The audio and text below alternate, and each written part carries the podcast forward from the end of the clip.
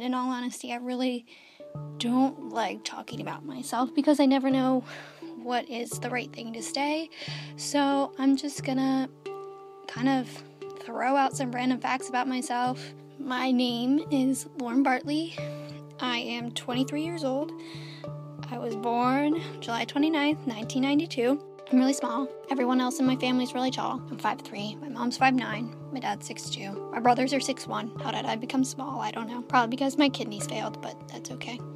it's right, I can kind of joke about it now. I have had a kidney transplant, and that was a major step back in my life. I definitely went through some hard times with that, but I definitely think in the end it made me a stronger and better person. And yes, I am still a college student. Journalism is my fourth major. Luckily, journalism is the major where people are good at a little bit of everything. We all have a lot of different skills. I'm a fast learner, hardworking. Basically, if you tell me to do something, I'll do it. I mean, not if it's like weird or inappropriate. Like, I get shit done. I'm really into shopping. What girl isn't, though? I like to think I'm pretty stylish, but it's the truth. I'm pretty quirky. I consider myself a happy person. When I'm around others, I definitely want to know what's going on in their life, and I really care about what they're thinking and doing, and I try to be really positive about everything. I consider myself to be pretty funny. I mean, uh, my boyfriend doesn't think so.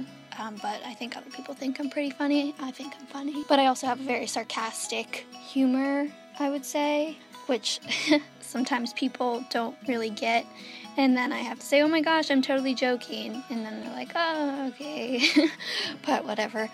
Random things. I have two dogs, Sophie and Coda, who I love. They're big, white, fluffy Samoyeds. I'm such an animal lover. Like, well, forget that.